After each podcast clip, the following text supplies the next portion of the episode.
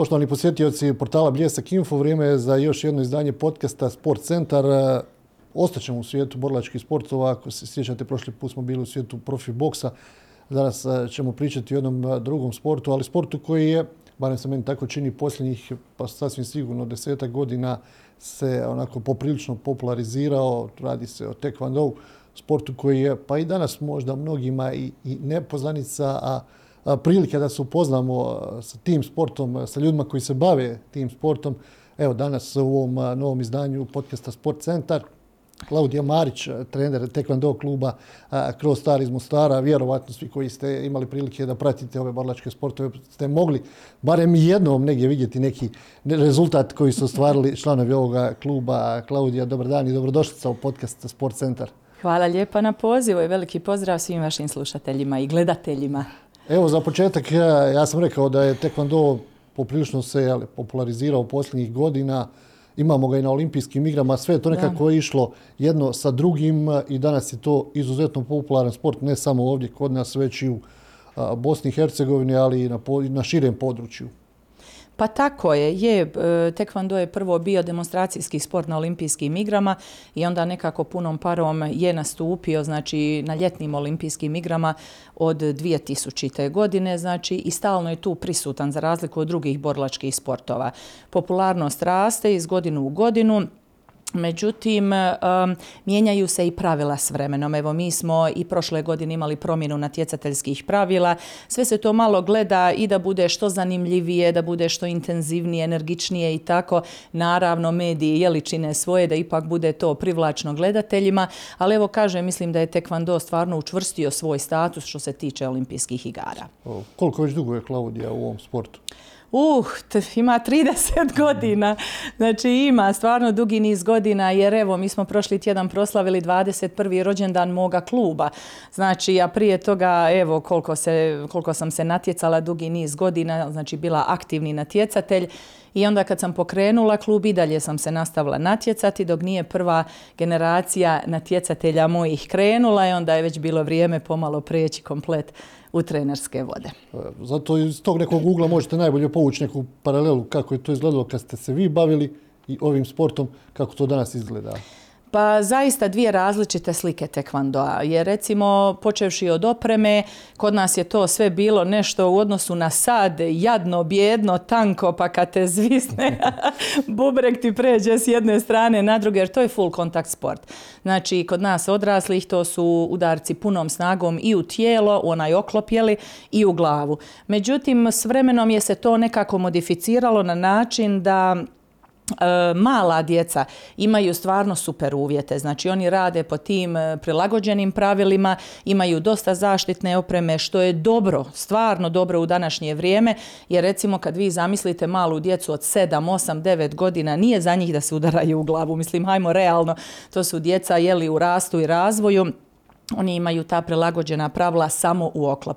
I onda imaju te štitnike, znači za ruke, za noge, rukavice i ono što je u posljednje vrijeme jako popularno postalo i primjenjuje se kod tih malih, ne samo kacigu da imaju, nego i vizir ispred, da se sačuvaju i oči, i nos, i zubi, i sve. Tako da djeca nekako bez straha ulaze u taj natjecateljski program. A što se tiče opreme općenito, sve je to sada bolje, puno više izbora ima, puno više tih marki, brendova koji nude tu opremu. Imate za oni koji idu na viši rang, znači turnira, koji su reprezentativci i tako stvarno jeste skuplja, ali stvarno dobra oprema. Onda opet ima ova malo jeftinija koja je zgodnija za one početnike, rekreativce. Svak može nešto naći, ranije nije baš tako bila. Kako ste se vi našli uopšte u tom tekvandovu? Pored, ne znam, karatea, juda, nekih drugih sportova koji su bili tu dostupni, koliko su bili dostupni, zašto čovjek izabere tekvando, pogotovo u tim nekim ranim fazama kad nije bilo jel, ni te sigurnosti za sportiste kao što je danas. Ja, da, pa evo, meni je tekvando nekako na prvu bio privlačan jer je full kontakt sport. Ja sam to od uvijek tražila, znači nisam htjela neki light kontakt ili bez kontakta. Meni je ta strana borlačkog sporta bila uvijek privlačna. Ja sam to počela u Hrvatskoj studirati, tad sam živjela u Hrvatskoj i išla sam ja u različite klubove i u dvorane od karatea, kickboksa, boksa i kida, sve sam ja to obišla. Međutim, kad sam na pomoću informacije jedne moje prijateljice koja je prije neka trenirala tekvando, otišla u tekvando klub i sjela i vidjela taj trening, tada je bio trening borbe, znači sparing, to je bilo to. I tada kako sam ušla, znači u tekvando dvoranu više ni izašla nisam, odmah sam se upoznala tada sa tim trenerom, koji je znači vodio klub, koji je tada i moj trener postao. I evo dugi niz godina znači sam tu i, i zaista ne, ne znam, tekvando je energičan sport, dinamičan sport, nema recimo zaustavljanja borbe kad napravite jedan bod. Bodovi idu 2, 4, 6, 8, 10, 15, znači vi u jednoj sekundi možete dvije napraviti krcato bodova. I nikad u biti sad sa posljednjom promjenom, znači ovih zadnjih godina što su pravila promijenili, znači vi možete dobiti od s jednim udarcem tri boda, četiri boda, pet bodova, znači nije izgubljeno do kraja. Znači ta nekakva, znači djeca razvijaju i tu motivaciju, nekakvu borbenost i upornost, tako da kažem, uvijek ta energična strana tekvandoa mi je bila ono veliki plus i u biti razlog zbog kojem zbog kojeg sam i počela trenirati. Pamtite neke prve mečeve, prve borbe kako je to tada izgledalo? E, sjećam se, da, išli smo e, na jedan turnir u Zagrebu i u biti prvi put, e, pogotovo maloj djeci, to bude, znači, ono, nije to moja dvorana, nisu to moji prijatelji, nego neko dijete koje se zalijeće na mene i tako. Ali isto tako postoji ta nekakva adaptacija i kod odraslih, znači stvarno. Međutim, ne znam, meni, je, meni nisam imala neki veliki sad problem da je to neka ogromna trema, da kako ću sad, šta ću sad, meni je bilo hajde više, daj da počne i tako. I uglavnom, evo, kažem, ovaj, dosta sam tih e, turnira prošla, Mogu reći da sam na svakom turniru osvojila medalju u svim tim godinama u kojima sam se natjecala e, i, i evo nekako sad kao trener e, kad čovjek nekako pogleda unazad ponosan je i na svoje medalje znači koje je čovjek osvojio, ali naravno i na medalje sve te djece e, koje nekako pratiš usput i izgradiš ih. Kad ste krenuli, vjerovatno niste u tom trenutku mogli ni zamisliti ali, u kojem pravcu to se može razvijati i da će se razvijati u pravcu u kojem jeste, jeli, do, do kluba do, kojih ste došli ovdje u Mostaru. Pa tako je, da. E, dok sam ja recimo trenirala u Hrvatskoj, u tom trenu recimo ili tih godina nisam razmišljala o tome jer mi je borba bila jako zanimljiva. I zaista evo dugo sam se i natjecala i sve dok su neki već sa 21, 2, 3, 4 e, odustajali i tako ja sam se uveliko znači natjecala i da mogu i sad evo mislim da bi se opet priključila u nekakve veterane i tako. Međutim, e, imala sam ponudi od moga trenera u Hrvatskoj da počnem raditi u njegovom klubu. Ali evo, iskreno rečeno, ja se nisam mislila iz Hrvatske ni vraćati u Mostar, ali nekako život je se okrenuo s nekim drugim stvarima koje su se izdogađale, neki drugi putevi se otvorili i onda kako sam došla, u biti problem je bio što ja s nikim nisam ovdje mogla trenirati. Znači, evo, imala sam, upoznala sam te trenere, neke druge i svi su oni meni nudili, evo dođi, evo šta ti treba, ovo ono, ali svaki borlački sport ima svoja neka pravila. Ja sam trebala nekog ko nije početnik u tekvandou, jer ja sam ipak tad bila na malo, viš, na malo višoj razini, pa kontam ono, ako ću s početnikom raditi, onda nema to neke svrhe. I onda sam rekla, hajde pomalo, pa sam onda išla svaki tjedan i na treninge u Hrvatsku, pa sam se vraćala ovamo, pomalo pokrenula klub i evo, 21 godina. Kolika je uopšte ta, ta starostna neka granica kada su u pitanju seniori koji se takmiče u tekvandu? U nekim sportovima otprilike to, ne znam, poslije 30, 35. već ljudi razmišljaju o povlačenju u nekim borlačkim sportovima nisu. Kakva je kod tekvandova situacija? Pa, pa mimo 30. baš puno nećete toliko slučajeva naći, ovaj, ali od 20 do 30 svakako to je onda jedan zreo senior što se tiče i tekvandoa i iskustva i snage i nekakve volje izgrađenosti organizma ovoga osobe tako da kažem. Tako da znači u tim godinama do 30 svakako, mimo 30 pa nađe se neko, ali baš da je praksa i nije.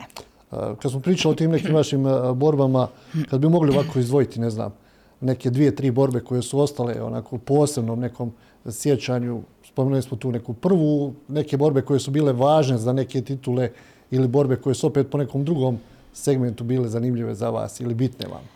Pa recimo ono što pamtim jeste, e, to je A klasa turnir, bio Croatia Open, ti A klasa turniri se sad zovu G turniri, znači to su turniri na kojima se skupljaju bodovi za svjetsku rang ljestvicu i to je bilo a, tamo negdje 2000-te, tako nekako, znači to su veliki turniri na kojima čitav svijet sudjeluje, po tisuću i nešto natjecatelja, to je čitav dan borbi, zaista onako zahtjevni turniri.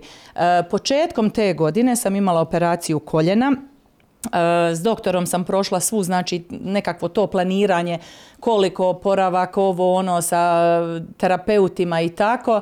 I onda krajem godine, znači to je turnir je uvijek bio u 11. mjesecu, e, plan je bio nastupiti na tom turniru. Međutim, uvijek nekako pre te velike, važne turnire bitno je otići na neke druge turnire da čovjek provjeri kakva je ta Forma. pripremljenost, forma, šta to još treba nekako ono, dotjerati što se kaže. Međutim, ja zbog oporavka nisam mogla, nisam imala tu prigodu.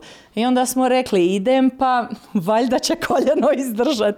I izdržalo je, sjećam se, tad je stvarno bio naporan taj turnir te godine. E, Zlato sam osvojila, tako da mi je recimo ta medalja nekako ne samo zbog samog turnira, nego i zbog svega što sam tu godinu prošla, znači od same te operacije, samog tog oporavka, iako sam imala stvarno odlične terapeute i doktora i sve je to super urađeno bilo i sve, ali opet čovjek ono razmišlja hoću li biti spreman vrijeme, ide, ide mjesec po mjesec, primiče se turnir i tako. I još recimo jednu borbu koju bih mogla izdvojiti, E, možda negdje kad sam bila zeleni pojas, znači to je početnik još, državno prvenstvo Hrvatske je bilo, uspjela sam pobijediti sve sa svoje strane ždrijeba. U finale sam došla sa Natašom Vezmar koja je tad bila crni pojas već dugi niz godina i osvojila sve živo što se može osjetiti u Europi, svijetu. Na olimpijskim igrama je bila, znači ona je stvarno bila u mojoj kategoriji vrh tekvandoa, jer u tih godina je ženski tekvando u Hrvatskoj stvarno bio top, top, top, ono. I tako. I tada sam ja s njom, znači, to finalnu borbu odradila. Naravno, izgubila je jedan zeleni pojas, ali je stvarno odlična borba bila i sjećam se kako je na intervju rekla jer većinom se cure nisu uopće s njom borile. Dođu recimo do borbe s njom, reknu hvala, doviđenja, predaju i tako. Znači tad je, sjećam se, ona govorila kao konačno imam i neku konkurenciju u Hrvatskoj da konačno mogu i borbu odraditi. Tako, to su meni kao nekom početniku, to su bile uh, velike stvari. Jel vam žao, jel imate žao za nečim što niste više u toj seniorskoj, odnosno u toj konkurenciji napravili, je li to, ne znam, bio plasman na olimpijske igre, je li to bila mogućnost plasmana na neko svjetsko, europsko prvenstvo, kakva je bila situacija? Pa tada tih godina, kao što sam rekla, znači sa Natašom Vezmar u mojoj kategoriji ja tu nisam imala šanse. Nataša je bila tada izgrađeni borac, crni pojas sa svim mogućim znači titulama, ja mali zeleni pojas koja sam tek znači tad stasavala, tako da tih godina znači kada je ona bila zaista realno, znači govoreći i gledajući, ja sam mogla tu trčati i nju stizati što u biti jesam. I onda kada je se ona prestala trenira, natjecati, jeli, ne samo trenirati, nego i natjecati, tada je u biti nekako došao taj period kad sam ja pokupila onda te medalje, ali onda je već, kažem, pomalo sam se odlučila za povratak u Mostar i evo pomalo je onda krenuo taj klub, malo sam se još natjecala i tako, evo nekako, nema žaljenja, znači jedino evo da se čovjek može vratiti u nekakav uzrast od ono šest godina pa startati od pa malih vrtićanaca pa ponovo vrlo rada ovaj, u svakom slučaju jer tada i nije bilo ovoga svega što ima za malu djecu kao što ima sada, kao što dječica u našem klubu imaju znači razne te nekakve opcije, ali kažem klub je zaista velika satisfakcija ali i veliki trud, e, puno odricanja, planiranja, svega kad neko kaže ma ja malo ti to ko hobija, probaj, pa ćeš vidjeti. Kakav mi osjećaj, ne znam, kad čovjek podvuče crtu i kad kaže ok, to je bila ne znam, posljednja, posljednja borba od prilike, kako ste se osjećali? Pa, uh, je neobično jeste neobično, ali nekako čovjek to planira. Nisam ja došla na turnir i rekla, eto, ok, hajde sad više neću. Nego nekako sam to posložila, kao što sam rekla kad sam nekako došla e, do te faze da sam imala prvu generaciju svojih natjecatelja, otišla sam na taj planiran još jedan veliki turnir, odradila i zaključila nekako sa tim natjecateljskim dijelom. kako izgleda kada je u pitanju taj tekvando rang tih velikih takmičenja. Znamo, jel, vrhunac olimpijske igre imamo svjetska, evropska prvenstva, sad ste spomenuli te, te turnire, veliki te broj. G turnire, da. Kako ide to po nekoj, to nekoj piramidi e, kvalitete takmičenja i, i, i ranga tih turnira? Kako su stvari posložene? Pa da biste vi recimo mogli na te turnire ići, vi morate biti član reprezentacije. Znači, e, onaj ko planira na te evropske, svjetske i kao kruna naravno svakom sportašu olimpijske igre, vi morate biti član reprezentacije. Da biste ušli u reprezentaciju, znači morate unutar države odraditi sve bodovne turnire. To je kod nas znači državno prvenstvo, prvenstvo federacije, kup BiH, to su ti gdje se bodovi ti zbrajaju. Nakon tih odrađenih bodovnih turnira obavezni su ti G turniri.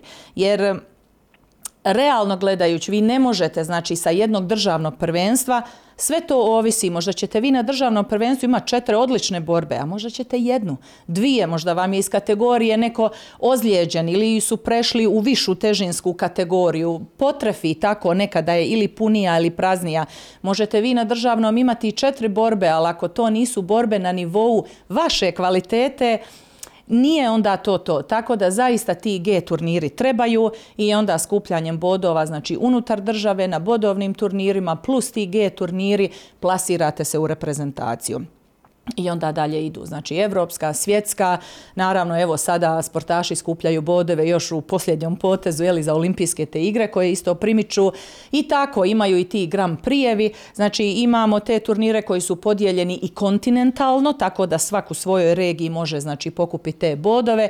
I tako znači nije lako čovjek znači planira, računa na neke te bodove, ali šta ako ih ne osvojiš? Ideš odmah dalje, loviš neki drugi taj G turnir i tako. Uglavnom, znači puno je to rada i ko se upusti znači u taj olimpijski ciklus četvrte godine, to je zaista rad, ono, bez stajanja, nema, evo, mogao bi, hoću, neću, ovo, ono, moraš, jednostavno moraš, jer ako ti je rezultat taj veliki jedan turnir, znači svjetsko prvenstvo ili olimpijske igre, onda to je put sportaša. Ja spomenuli ste tu povredu, kada je u pitanju tekvando kao sport, većina, kad se priča o borlačkim sportima, odmah naravno, jel, negdje počne razmišljati koliko su česte, kakve su povrede, koliko teške, kakva je situacija sa tekvandom, je li to uglavnom isto kao i svaki sport mogućnost neke i lagane ili teške povrede ili ipak nešto malo situacija drugačija? Pa postoji mogućnost svakako i, i lakših i težih ozljeda. Što se tiče recimo male te djece koji nemaju udarce u glavu i sad na kacigu su dobili još i taj vizir kao što sam rekla, nema tu nekakve mogućnost povrede za tu malu djecu. Oni imaju taj svoj oklop, imaju tu svoju kacigu, rukavice, znači te štitnike, ruke, noge, tako da zaista djeca tu mogu nekako opušteno. Jeste da su roditelji u strahu i nekakva trema je tu što se tiče ozljeda, ali zaista nema i evo ne događaju se te nekako ozljede. Evo ja ne pamtim da smo u klubu imali malo to neko dijete da je ne znam slomilo ruku, nogu ili tako nešto. Zaista ne. Ali što se tiče recimo ovih e, starijih uzrasta, kadeti imaju udarce u glavu, juniori, seniori, znači to je već uzrast od 12 godina, kadeti imaju udarce u glavu, e, računamo na ove više ipak pojaseve, jeli iskusnije, i onda juniori i seniori, Može svašta biti, svašta se događa, znači kad si ga postoji, ali lice je otvoreno, znači ozljede mogu biti, nosi se ona guma za zube, svejedno ozljeda znači može biti, može doći do loma ruke, loma noge. Evo recimo naša seniorka sad kad smo u sedmom mjesecu nastupili na hrvatskim svjetskim igrama u Zagrebu, Uh, ona je, na primjer, uh, u finalnoj borbi, znači morali smo predati jer u prvoj rundi je imala lom ruke. Tako da u jednoj razmjeni udaraca dogodilo je se jednostavno je to dio toga, evo recimo to tako i svako se upusti u to mora biti toga svjestan, ali ne idemo sa nekakvim strahom, e šta ću sad ako se polomi, mislim idemo pobjediti, idemo nastupiti, idemo nešto uraditi, jeli, a sada evo kaže, mislim nekako čovjek se priprema, ja uvijek kažem moje mišljenje mojim natjecateljima, je li neko spreman, nije i biram ih, znači oni se znaju meni prijaviti da bi rado išli na neki turnir Ali ako vidim da zaista nisu spremni, ja uvijek kažem roditeljima nije spreman, bolje ne ići nego eto da se tako recimo neke te stvari dogode, ali i uz najbolji trening, evo, može se znači dogoditi. Tako da postoji tih ozljeda, najteže od sviju naravno je ako se nokaut dogodi. Tako da, evo, kažem, znači dogodi se nekad i to na turnirima, da natjecatelj završi u bolnici, ovo ono, ali kao što kažem, dio je toga i, i jednostavno zbog toga nema odustajanja. Spomenuli ste tu razliku, jel, neko ko je crni neko ko je zeleni pojas u vašem slučaju kad ste bili uh, senior, kad ste se borili. Koliko, kako ide ta uh, ranga? Je li jako važno da, da imate što bolji pojas u tim presudnim borbama ili kako se tu stvari slažu? Većina, većina ljudi još uvijek te neke stvari ne zna kada je u pitanju tekvando. Pa u tekvandou znači imamo pet boja po dva nivoa, znači imamo uvijek niži i viši stupanj pojasa, tako imamo taj bijeli, kada tek se počne trenirati, onda je to niži bijeli stupanj, znači početnik. Prvi pojas koji polaže taj kandidat je viši bijeli, onda idu dva nivoa žutog, pa zelenog, pa plavog, crvenog i na kraju idu ti danovi, znači taj majstorski pojas, crni pojas. E sada, recimo, sada u današnje vrijeme kod te male djece imamo odvojeno A i B klasu. Recimo B klasa su ti neiskusni, bijeli, žuti i zeleni. To su djeca kojima je to prvi turnir. Neko će imati prvi turnir kao žuti pojas ako se pokaže na treningu da dobro napreduje, da ga se može povesti recimo, a neko će možda kao plavi pojas prvi put nastupiti. Sve to ovisi i pojedinačno od svakog znači kandidata, svakog djeteta. E sad, super je u današnje vrijeme što imamo A i B klasu. Kad vi ipak znači e, možete odvojiti onaj bijeli i žuti pojas od crnih i crvenih koji su već iskusni i u A klasi, to jako puno znači. Jer onako kad vašem djetetu po prvi put dođe jedan crni pojas tamo za kojeg još znate da je uspjehe već neke nizao, e, nije baš motivacijski i odmah je tu neka trema i tako to. Tako da u današnje vrijeme je to super, u moje vrijeme toga nije bilo. Bio bijeli, bio žuti, potrefite ko te potrefi kao što je mene Nataša Vezbar znala potrefiti. Je li garancija dobrog rezultata taj, taj pojas? E, nije, jer recimo mi smo znali imati naše zelene pojaseve koji su pobjeđivali crvene. Znači, kad se gleda po pojasevima, tu je nekakva dužina vremenska trajanja, znači treninga. Naravno da čovjek treba duže trenirati da bi došao do tog crvenog pojasa, ali nije svak talentiran na isti način za borbu. Tako da pojas u suštini u biti ništa ne znači, znači samo ono što dijete pokaže znači na, na borilištu. Ne mora znači znači ok, iskustvo je vrlo bitno, ali neko ko zaista želi i ko dobrim tempom napreduje, evo kao što sam rekla, znači niži pojasevi naši su znali eto tako više pojaseve pobjeđivati. E, kad ste krenuli sa organizacijom kluba, šta ste očekivali, kakva su bila razmišljanja, koliko to daleko može ići, koliko to članova u samom početku je bilo. Još uvijek su to bili neki poj, ajmo reći, tekvandoa ovdje, jel? Tako, jer tekvandoa nije tada bilo. E, sjećam se dva termina tjedno smo imali za početak i bila je jedna grupica od 20, pa ne mogu reći djece, bilo je i ovih starijih tipa kraj osnovne škole, srednjoškolaca, studenata, i tako, znači tih negdje recimo od 13-14 pa do 20 godina.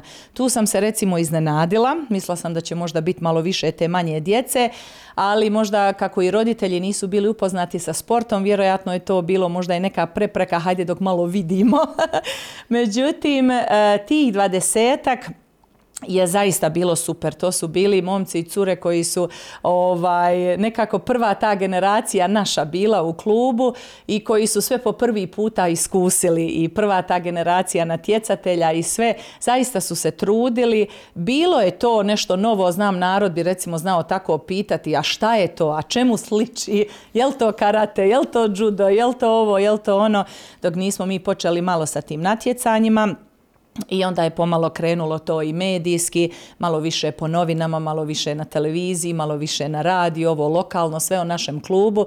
I puno znači ta medijska, znači potpora, jer na koji drugi način da nekako šira javnost dobije informaciju, jeli.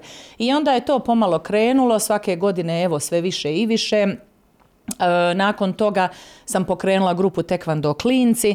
To je jedan program koji sam ja napravila, prilagođeni znači program za tu malu djecu uzrasta od 4 do 6 godina, gdje oni svašta nešto uče. Znači, ne samo striktno tekvando, nego od onoga kako nosim svoj ruksak, pazim na svoje stvarčice, kako slažem stvari u slačioni, pozdravim trenera kad dođem, pozdravim kad odlazim i tako sve ono što u biti jednom malom djetetu i treba i nekako djeca puno vremena provode s nama u klubu tako da i mi koliko god i mi sudjelujemo u odgoju te djece. I onda su krenule pomalo početničke skupine, napredne te skupine i danas evo recimo imamo nekoliko levela početničkih skupina, isto tako i naprednih, sve po uzrastima. E, kod mene nisu svi članovi natjecatelji, znači ne mora se natjecati neko. Imamo mi čitavu grupu djece rekreativaca koji se ono jednostavno nešto dobro čine sa svoje, za svoje zdravlje, razgibavaju se, e, dobra je atmosfera u našem klubu, druže se, redovno dolaze na trening, polažu ili ne polažu pojaseve, a imamo recimo i grupu za odrasle to je nekakva zanimljiva kombinacija elemenata tekvandoa sa recimo kružnim treninzima i raznim vrstama tih treninga. Jako puno rekvizita imamo i onda kombiniramo. I tu recimo imamo dosta roditelja i mama i tata podjednako, mada su mame prvo prednjačile.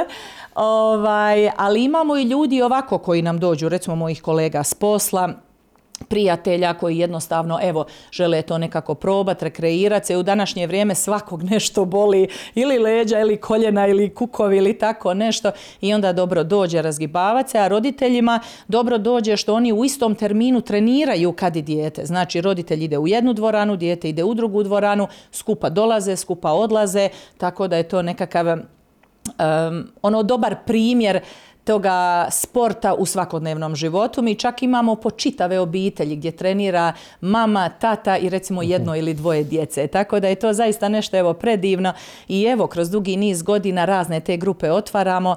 Natjecanja smo isto pokrenuli, evo u šestom mjesecu smo imali taj family kick, to je jedna disciplina za malu djecu, ali smo mi to napravimo po ekipama, a jedna ekipa je roditelj sa svojim djetetom. Onda to bude tako zanimljivo druženje i to, a u biti se kroz dva, tri sata baš onako fino rekreiramo i razgibamo i dobar trening odradimo i tako. Tako da kroz vrijeme mi u biti svašta nešto novoga uvodimo i evo nekako kao što smo i tu rekreaciju za odrasle, šta vrijeme pokaže da je potrebna. Kroz sve ove godine kad bi izdvajali rezultate kluba, šta je to nešto najvažnije, najvrijednije što je ostvareno? Pa imali smo recimo, uvijek smo imali reprezentativce, imali smo mi nastupe i na europskom i na svjetskom prvenstvu. Nažalost, medalja bi umakla, stizali smo do borbi za medalje, ali evo kažem ta konkretno evropska i svjetska medalja nam je umicala. Onda recimo imali smo, e, do korone smo puno, puno više putovali, znači redovno smo svake godine nastupali po Italiji, Austriji, Njemačkoj, Češkoj, Slovačkoj, Bugarskoj, sve ove zemlje u okruženju, to nam više nije inozemstvo, to je ono kod kuće od Slovenije pa sve dodole. Tako da Um, imali smo zaista te velike turnire, na primjer išli smo na Berlin Open koji bi dva dana bio u ogromnoj onoj ice hale njihovoj hokejaškoj dvorani, tu bi po 1600-700 natjecatelja bilo na 12 borilišta. To gori, gori dva dana. Tu smo recimo uvijek znali medalje osvajati i znali smo biti prvaci toga turnira. Onda smo na jugu Njemačke imali isto tako otvoreno prvenstvo Bavarske gdje smo ovaj, znali stvarno isto prvaci biti. U Italiji tako veliki turnir petak, subota, nedelja na otvorenom i to je onako malo spektakl. Da. Sedmi mjesec je to znao biti, pa smo i tu i tako, kažem, išli smo Puno tih turnira više se sad nakon korone ne radi, kao što ni mi više ne radimo Mostar Open. Nažalost, najčešće su te problemi financijske prirode, sve je to nešto se poljuljalo. Naš Mostar Open, recimo, zadnjih godina kad smo organizirali do korone, to je već bilo 500, 600 do 700 natjecatelja i to je moj plan bio. Moj plan nije organizirati turnir od 100-150 natjecatelja. Tako da za takav jedan turnir je potrebno jako puno novaca, jer za razliku od drugih sportova ili borilačkih sportova, tekvando je puno skuplji. Zato što recimo sve je pod elektronikom i ona je jako skupa i takvu elektroniku ja ne mogu imati u klubu, ja to moram iznajmiti. Svi to iznajmljujemo koji organiziramo turnire. Tako da vi to morate, dok, sam, dok smo prije korone pravili taj turnir, mi smo to iz Zagreba iznajmljivali, pa onda sve živo plaćaš od tog prijevoza, od tih dnevnih od te opreme. Sad mi imamo čovjeka tu u Bosni i Hercegovini koji ima tu elektroniku, ali opet je plaćamo. Znači, logično mislim, jeli? Tako da onda dok čovjek sve te suce, dok čovjek forme, kik, borbe, to su te tri discipline unutar tekvandoa, sve je pod elektronikom. Dobro je što je pod elektronikom jer se smanjuje ljudska greška. Mislim da je popularnost tekvandoa upravo zbog tog i onako i digla se naglo jer nema ono a on je stisko mom, nije stisko ovom, onom i tako, pogotovo na visokim turnirima, mislim gdje bi tako nešto, mislim, jeli, ružno je kad se tako nešto dogodi. Zato ta elektronika, kažem, super s jedne strane, s druge strane puno financija. Ali evo, vidjet ćemo, pomalo. Kakav je taj način bodovanja tekvandovu, ta elektronika, kako te stvari funkcioniraju? Oni imaju na sebi elektronske oklope i elektronske kacige. Znači mala djeca nose obične te kacige jer oni nemaju udarce u glavu. Tako da oni imaju samo te elektronske oklope i da bi bod skočio nakon udarca, djeca moraju nositi i elektronske čarapice koje mi zovemo nanožnice. Jer bez toga ne može. znači i onda kad senzor na senzor udari, ako je znači e, dovoljno jak udarac bio, ako je čist udarac bio, jer ako dijete lupa po rukama, po ramenima, nadlakticama, nema tu boda, znači mora biti čist udarac u oklop i mora biti određene jačine. Znači za malu djecu zna se muške ženske kategorije, koja je to jačina za odrasle, isto tako muške ženske kategorije zna se koliko mora biti jačina, jer logično da jedan senior mora jače lupiti nego jedno malo dijete od 7 godina, da. Ovaj, I tako. E, šaka je u oklop, šaka ne ide u glavu, šaka nosi najmanje bodova, to je jedan bod. Onda tekvando je poznat po tim atraktivnim letećim tehnikama u okretu, u skoku i to, sa okretom nosi više bodova. Znači, tako da vi umjesto jedno kružno koji nosi dva boda u oklop, ovdje ćete dobiti plus dva tehnička još boda, znači četiri. To nije mala stvar, recimo u glavu tri plus dva pet, nije mala stvar. Tu vi možete preokrenuti rezultat, znači u jednoj sekundi za to onaj zadnji kružni, pet bodova, prestignem, pobjedim, ekstra. Znači, tako da Ovaj, i, tu je, I tu su se pravila znači promijenila, to bodovanje i tako. Što se tiče kacige, kaciga isto sama svoje čini, ako ta nanožnica pogodi znači na kacigu, elektronika izbacuje taj bod i to je to. Jedino recimo mi suci, mi možemo treneri suce tražiti ako je to recimo bio udarac preko lica jer imamo takve udarce koji direkt na lice idu, oni ne zakače kacigu koja je sa strane. E onda tu suci interveniraju, dižu te bodove i tako. Mada evo, E, te nanožnice su gen 2, generacija 2. Već uveliko su istestirane gen 3, znači ta elektronika, ti senzori, ti čipovi, sve to ide, evo vidimo i sami, sva tehnologija. Tako da, evo vidim sad rade na tim rukavicama da suci to ne stišću nego da budu elektronske isto rukavice, vidim mijenjaju te oklope. Nedavno sam baš gledala na YouTube je bio klip Koreanci kako to rade i tako uglavnom ovaj, stalno se nešto novoga radi. Koje su najbolje nacije kada je u pitanju tekvando Europa, svijet? Ko vodi glavnu riječ? Pa sve ovisi i od perioda i kako to mijenja se malo i ta dominacija.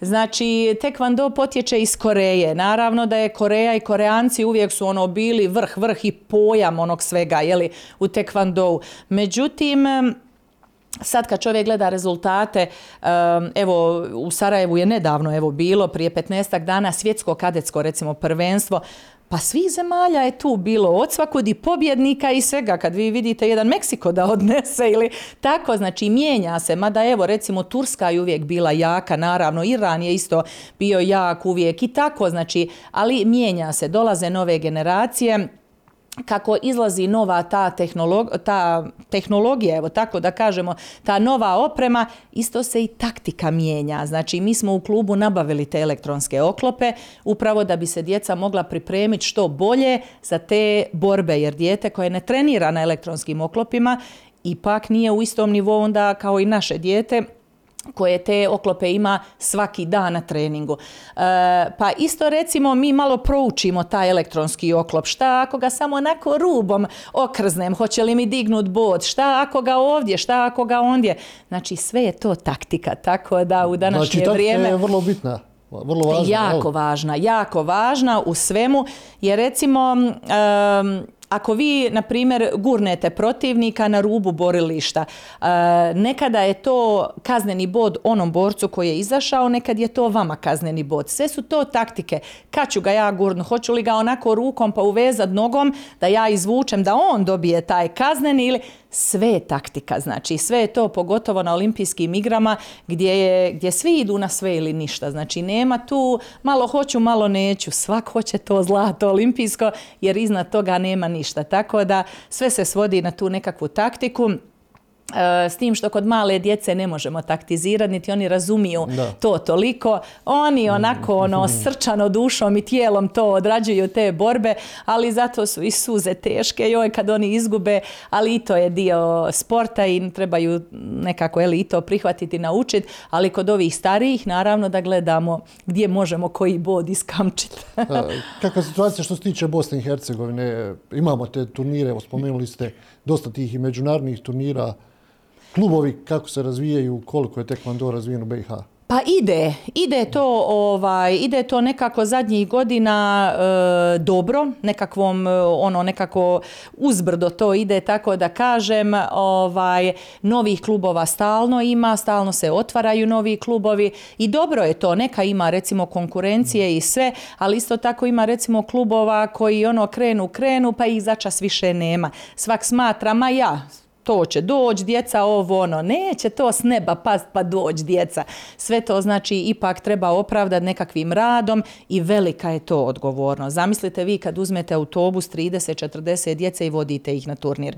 Nije to mala stvar, vi za svako to dijete trebate biti i otac i majka i prijatelj i trener i voditi računa i boli ga stomak i boli ga glava i umoran je i lektiru čita i zadaću skupa radimo u kombijima i autobusima i tako. Ali uglavnom napreduje jako tekvando u Bosni i Hercegovini.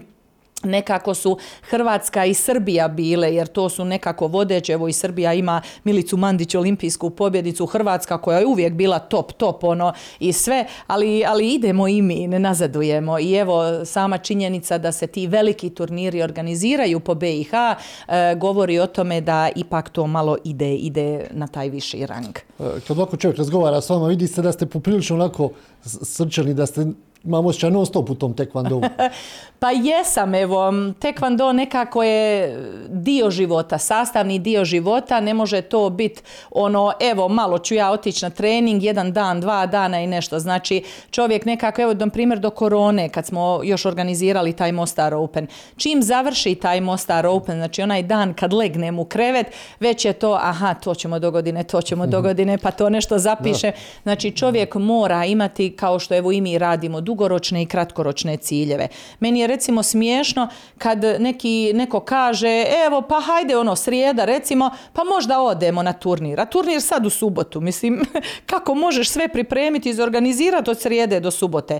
Valjda treba kroz duži period i tu djecu pripremiti smještaj organizirati, prijevoz dogovoriti i tako. Znači, kod nas zaista se to radi sve unaprijed, najavljujemo, dogovaramo s roditeljima, da se i roditelji mogu izorganizirati, jer nekad i roditelji žele krenuti.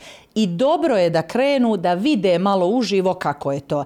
Jer recimo, svi ti roditelji koji su znali meni reći, ma ja to vi malo trenerice, hobi, malo dođete tako na trening, ovo ono, kad vide kako mi treneri, znači letamo, kako mi recimo, kako ja do 11 već glas izgubim, kako ja do tri ne uspijem ni, ni, ni gutljaj vode popit, jer je to, recimo, krenemo ujutro, meni na šest borilišta, svako borilište imam borbu a nas je recimo dvoje trenera ili troje na ovaj turniru. To je trčanje, to je svako dijete pripremi, svakom individualno govori šta treba i tako. Znači, zaista je zahtjevno, e, iziskuje puno truda i rada. Onda evo recimo mi u klubu nekako, ja mislim da je kod nas najjeftinija članarina. Svi su u ovoj sad situaciji podizali te članarine i jedan put i dva put. Mi smo i sad na toj osnovnoj članarini kakva je dugi niz godina. Ja kad treneri kažu, ih ja imam plaću u klubu, ja volontiram 21 godinu.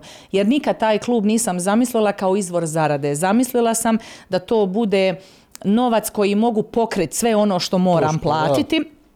Tako je, a, ovaj, a da omogućim svakom djetetu znači da ipak može trenirati. Sto puta znam, znači je dijete džaba treniralo, sto puta sam nekom djetetu kupla kimono i opremu, sto puta sam povela neko dijete sa svim plaćenim troškovima na turnir ako roditelj nije mogao, a vidim da dijete hoće, može, sposobno je i tako. I opet ću sto puta to uraditi kad bih računala svaku marku svoju koju sam tu utrošila, to bi bilo ihuhu, ali kažem kažem, to je nekako sastavni dio toga i, i evo, kažem, non stop se to nekako vrti, planira. E, ja već imam posloženu čitavu iduću, znači godinu, a tek smo u rujnu, ali nismo tek, evo, tu je već i kraj godine, začašće nova godina i tako. Znači, ko želi nekako sustavno raditi, zaista mora to biti isplanirano. Samo što je problem, recimo, kod klubova, evo, ne samo kod nas, nego i u regiji. mi treneri smo tu i menadžeri, i, i predsjednici, i treneri, i računovi i, i, i sve smo što treba, znači, jer jednostavno mi nismo sad neki kolektiv da možemo imati svog doktora, svog fizioterapeuta, svoj autobus, svoju dvoranu a najveća želja bi mi bila imati svoju dvoranu. Znači to je ono da čovjek može isplanirati, projektirati po mojoj viziji kako ja vidim da bi to najbolje sve nekako bilo ovdje to, ovdje to. Ali evo nekako kažem borimo se, prostor nam je evo trenutni u kojem smo stvarno odličan, imamo tri dvorane u tom prostoru, tako da evo i za vrijeme korone smo imali na moje veliko iznenađenje jedan ogroman upis. Znači, nama je se u koroni 56 djece upisalo, što je nevjerojatno dok su se drugi klubovi zatvarali. Ali nas troje trenera smo u tri dvorane radili sve po malim grupicama i kad su to roditelji vidjeli i onda naravno ovaj preporuči ovom onom, Djeca su jednostavno samo dolazila, dolazila i evo, kažem, e, trudimo se nekako svim izazovima odgovoriti koliko se to jel, kosi sa, sa nekim privatnim obavezama, životom, jel? Imate i svoj posao, ne znam, naravno, sve stvari koje, koje vuku jedna za drugom, a vi opet, jel, non stop dvorana, takmičenja, turniri, pripreme, djeca, seniori, juniori, kadeti. E, sve se to može, e, upravo zbog toga što je kod nas recimo sve isplanirano.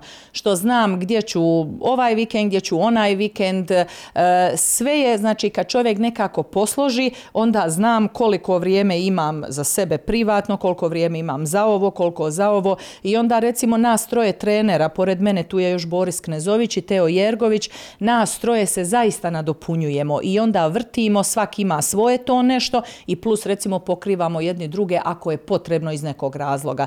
Tako da samo kad je dobra organizacija, mislim da onda ni drugo ovaj nekako ne trpi, jer e, ako će se to raditi do danas, do sutra, pa ne znam šta ću idući tjedan ili idući vikend, onda od tog nema ništa. Onda je to samo neka trka, trka, a u, u konačnici ništa ne bude. Znači, zaista dobra organizacija. Kako, kako se odmarate privatno? Kako od tih, je, je li to opet neko gledanje snimaka, tekvandoa? Pa ili je, i toga, ili da. ili ima, ne znam, nekad vremena za neki film, neka knjiga, nešto što vas onako, rekao bi, na, na koji način punite baterije, šta vam najviše odgovara? E, najviše punim baterije treningom, svojim treningom. Znači kad ja za sebe i za svoju dušu odradim trening, evo recimo jučer smo bili do 9.30 u dvorani, kad su djeca otišla, ja sam od 10 do 11, znači svoj trening odradila, meni to nije problem. Meni znaju prijatelji reći pa kako možeš u 10, ali jednostavno taj trening znači kako umara, tako i odmara. I jednostavno da mi nema treninga, ne znam šta bi s tim umorom. Mislim da bi me to slomilo. Jer ja sam uvijek ne u šestoj nego u šestnestoj, tako da trening u biti je vid odmora. E, pored treninga planina Planina, priroda, more, mi inače kao klub pored treninga nudimo puno nekakvih drugih sadržaja upravo da bi promovirali znači zdrav način života. Evo nedavno nam je bila i Nevena Panđa, nutricionistica koja nam je pričala o zdravoj prehrani djece i sportaša. Mi planinarimo, evo odemo malo na planinicu ili negdje, ljeti obavezno odemo na trebižat na kajake. Odemo znači svugdje nas dotekne, uvijek nešto evo gledamo u prirodi i prošle godine kad je 20. rođendan kluba bio, ja sam unajmila onaj ranč na Buni na čitavo popodne, unajmila krcato animatora, igara, pa ta djeca nisu stajala, ali nijednom mobitel u ruke nisu uzeli. Tako da gledamo i na taj način znači i zajednički odmorit se malo i od treninga, jer u biti u toj nekoj definiciji periodizacije treninga mora biti ta faza kada vi s djecom radite nešto drugo. Da se te nekakve mišićne skupine koje su pretežno uposlene, znači u tekvandovu, da se i one malo odmore i da malo nekako čitavo tijelo i mentalno i fizički proradi i odmori. Tako da mi dosta toga skupa radimo, ali evo kažem ima vremena i za privatno, i za more, i za planinu, i za prirodu, evo, prošli vikend, isto pretprošli kad nismo bili na turniru, išla sam sa svojim prijateljima na planinu pa smo baš iskoristili lijepo vrijeme otpješačili 16 km i onda usto malo bazen, malo evo opuštanja i tako. Uglavnom sve se to nešto može, samo kažem dobra, dobra organizacija. E, spomenuli ste to, to mentalno, to djeca da su se igrala, nije bilo mobitela, taj psihološki aspekt je, je vrlo važan, vrlo bitan, treba znati sa djecom. E, nije lagano, bez obzira je li sport, je li zabava ili nešto, uvijek treba znati sa, sa djecom raditi. Treba imati taj neki osjećaj za određeni trenutak, je li to takmičenje, je li to trening, je li to zabava.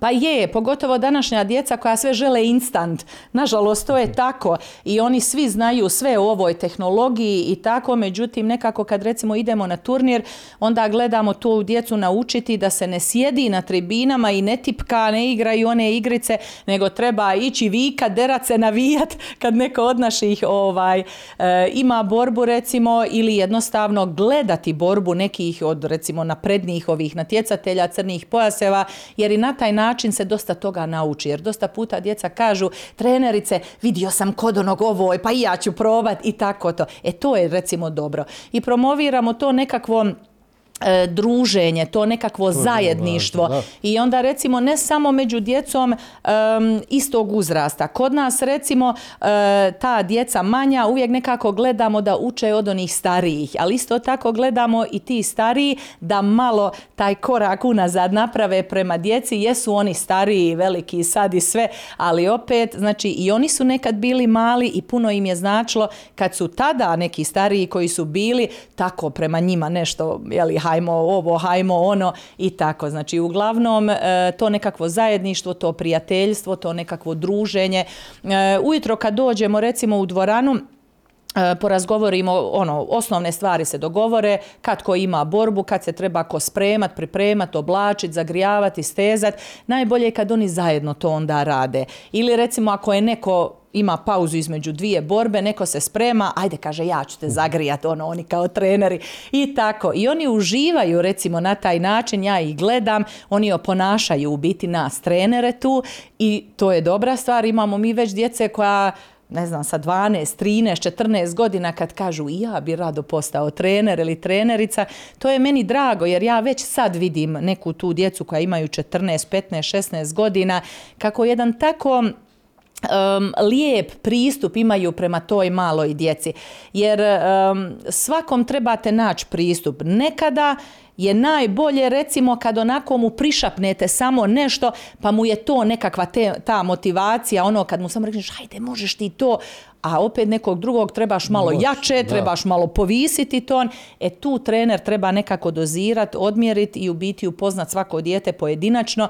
I, i, i, a opet s druge strane, recimo u žaru borbe treba znati smiriti natjecatelja. Jer pogotovo kad je to nekakva borba gdje se oni naganjaju bod po bod, bod po bod, treba prizemno ostati, treba znači tako je i hladne glave to odraditi jer onako kad ponese ona sva energija, adrenalin i ona strast, lako je izgubiti, kažem, taj zadnji kružni pet bodova, treba to stizati tako. Uglavnom, evo kažem, puno je i to posla, ali nekako kroz vrijeme svi se upoznajemo i, i lijepo je što i roditelji tu, evo vraćam se na to, treniraju, onda nekako i roditelji malo vide kako i mi radimo, pa mogu recimo prenijeti onda drugima. Mi imamo recimo ljudi koji dođu i kažu čuli smo da fino radite s djecom. I to recimo jako puno znači na kraju krajeva svaki taj roditelj e, tri ili četiri ili pet puta ili dva puta tjedno ostavlja to dijete kod nas po sat, sat i po. Znači nije to malo, ipak taj roditelj mora biti siguran da mu je dijete s nekom odgovornom osobom, da mu je dijete na sigurnom. Tako da, evo, kažem, nekako sve to s vremenom se upoznajemo. da provodite, vi kao trener u, sali, koliko ste vremena? Pa... Od 24 sata, koliko je to? 10, znači, e, satima, ja, ovisi recimo, nekad imamo dva treninga, neka tri treninga koji to po sat i po onda dok čovjek malo prije dođe, dok čovjek malo ostane i tako, uglavnom, dosta je to vremena. Koliko su vremenski različiti, jel, trajanje, ne znam, tih treninga, što se tiče mlađih kategorija, što se tiče starijih kategorija. Jesu li otprilike tu, ne znam, svi negdje do neki sat, pol, dva trenizi ili ipak ima neki manji razlika? Pa ima razlika jer ne mogu, ne mogu ona djeca od 4 do 6 godina, ti naši tekvando klinci što sam ih spominjala. Ja sam e, recimo ranije imala tako sati, nešto i sve, ali već popušta i koncentracija i snaga, onda je to ono, ne mogu, oni mali su oni za to. Tako da mi držimo s njima trening od sat vremena, 60 minuta i onda tu imamo znači dio kad oni aktivno trče, rade, skaču, provlače se, jako puno rekvizita za njih imamo i uvijek nešto pregledam, stranice naručujem mm. ovaj, i tako, ali djeci je to zanimljivo i nekako s vremenom čovjek i mora promijeniti. Ne može biti ona prepona ista 15 godina. Znači mora čovjek i nešto ponudi drugačije djeca u tom uzrastu vole preskakat, vole provlačice, vole nešto penjace, vole nešto slagat. Mi svašta nešto, evo recimo kad su oni popiti izašli, ono, ono pritiskanje onih čudesa, mi smo to uklopili u njihovo zagrijavanje, moraju trčat, moraju to nešto stisnuti, to je ludilo bilo. Ludilo, onda su djeca počela te popite donositi, ovaj oblik ovog, ovaj oblik onog i to je možda trajalo mjesec dana. Djeca kod djeca, tada pao više interes. I tako, znači mi mijenjamo te rekvizite, a ovi stariji naravno duže do sat i po, onda recimo ako imamo neko druženje sa drugim klubovima, a onda je to po čitavo popodne ili čitav dan, ono ovisi ako se dogovorimo da i mi odemo u goste kod nekog kluba ili oni dođu k nama i tako, eto sve znači ovisi, ali uglavnom postoji razlika. Rekli ste da je sve isplanirano, šta se očekuje do kraja godine? Uh, do kraja godine, znači, idući vikend smo u Hrvatskoj, ne ovaj nego idući vikend, znači, onda nakon toga imamo još u BiH turnire i u 11. mjesecu imamo dva vrlo važna turnira. 11. 11. imamo otvoreni kup federacije, što nam je vrlo važan turnir za naše ovdje u BiH i dva tjedna iza toga, 24. 11. Balkansko prvenstvo. Super je što je Sarajevo domaćin, tako da ne moramo puno putovati. Prošle godine smo imali dvije kadetkinje koje su nam nastupale na Balkanskom prvenstvu, bili smo u Albaniji i obe su osvojile brončanu medalju. To je onako najveći turnir za te dvije curice bio tada kada smo išli i stvarno su odlične bile. Ove godine od njih dvije očekujemo naravno još bolje i imat ćemo još i veću ekipu koja će ove godine nastupiti u Sarajevu. Nakon toga imamo još turnira u Bosni i Hercegovini i u Hrvatskoj. Imamo naše zimsko polaganje tamo pred Božić za pojaseve. E, onda se već, evo sad počinjemo pripremati za polaganje za crne pojaseve koje će biti negdje u prvom mjesecu jer to se ne polaže pred trenerima u klubu nego pred ispitivačkim povjerenstvom Tekvando Saveza BiH najčešće u Sarajevu. Tako da to ipak iziskuje nekoliko mjeseci priprema. Tako da smo mi uveliko već u tome. Ovaj, za sljedeću godinu i evo onda početkom godine je proglašenje najboljih sportaša gdje mi to pripremimo od pehara, nagrada, onako jednu lijepu svečanost napravimo, pozovemo i roditelje, djecu, sve, tako da onda nekako nagradimo sve te najbolje, pročitamo onako od A do Ž šta smo od prvi prvog do Božića napravili. I kad nakon ono sastavljam taj popis, inače ja kroz čitavu godinu vodim redovnu tu evidenciju ko bi sve to sjetio se svega ovaj, i to puno se toga skupi, stvarno puno od znači tekvando turnira, priprema, kampova, tih polaganja, onda recimo E, nije samo pripremanje za borbe, mi imamo e, i forme, to je ono što u, ka, što u karate zovu kate, znači taj, ta tehnička da, da. disciplina, tu imamo isto izvrsnu djecu, najuspješnije su nam tu sestre Iva i Ana Grbešić, koje su sve živo odnijele, znači one su prvakinje federacije Bosne i Hercegovine, Kupa BiH, prvakinje Herceg Bosne, znači to. Međutim, šta nam je peh ove godine? E, I Iva i Ana su ovu godinu ušle u istu tu uzrasnu skupinu. Znači Iva je lani bila kadetkinja, a njena mlađa sestra Ana u mlađim kadetkinjama. Sad je Ana prešla u kadetkinje i sad one ne mogu obje biti zlatne. To nam je onako... Veliko sam da stvorila, jel? To je, to je problem i onda se one naganjaju. Jedan turnir je jedna zlatna, druga srebrna i obratno. I stalno je to tako. Međutim, do godine je Iva juniorka, tako da će onda biti promijenila jer je Iva izlazna godina kadetkinja, a Ana tek, tek ušla. Tako da ćemo onda biti opet u dvije uzrasne skupine, hvala Bogu. Osim da li kad vi umor, ono, da nekad kažete treba mi, ne znam, ne, ne, ne treba mi deset, ali mi treba pet dana odmora. Pa um, umora u smislu da kažem neću sad pet dana tekvandoa, ne, joj, to bi smak svijeta bio. E, ne, stvarno ne, ja uživam u tom tekvandou i kažem evo i moj posao i ovaj klub, ja sam zaista... E, sretna osoba jer se bavim onim što želim i što me zaista usrećuje, ispunjava i zadovoljava. Znači, ja sam u životu uvijek nekako samo o tom sanjala i uspjela sam si to posložiti. Tako da, Odmaram se ja, znači i na turnirima, odmaram se i na treninzima, sve je to i umor i odmor, kažem i, i svoje neke te načine ovaj odmaranja i tako, ali evo na primjer ljeti, ovo ljeto nam je bilo radno, imali smo sedmi mjesec te svjetske igre, imali smo osmi mjesec Korčula Open, pa je bilo samo zaista minimalno nešto desetak dana te pauze između, pa hajde prva dva dana i ok, već treći dan je uh, kad će djeca na trening i tako, ma dobro je to sve. Klaudija, hvala lijepo na izveno vremenu. Puno sreće naravno u daljnjem radu kada je u pitanju Taekwondo kluba Kroz Stari iz Mostara. Puno sreće naravno vama u daljem životu, rada sa mladima. A evo, svima onima koji su imali prilike da poslušaju ovaj razgovor, mogli su se upoznati od prilike šta je to taekwondo, kako to može biti zanimljivo i iz nekog drugog ugla, nije to samo bilo onako klasično borbe i ono o čemu smo pričali na početku. Vi ste pratili još jedno izdanje podcasta Sport centara, mi se čujemo nekom drugom prilikom, do tada puno pozdrava.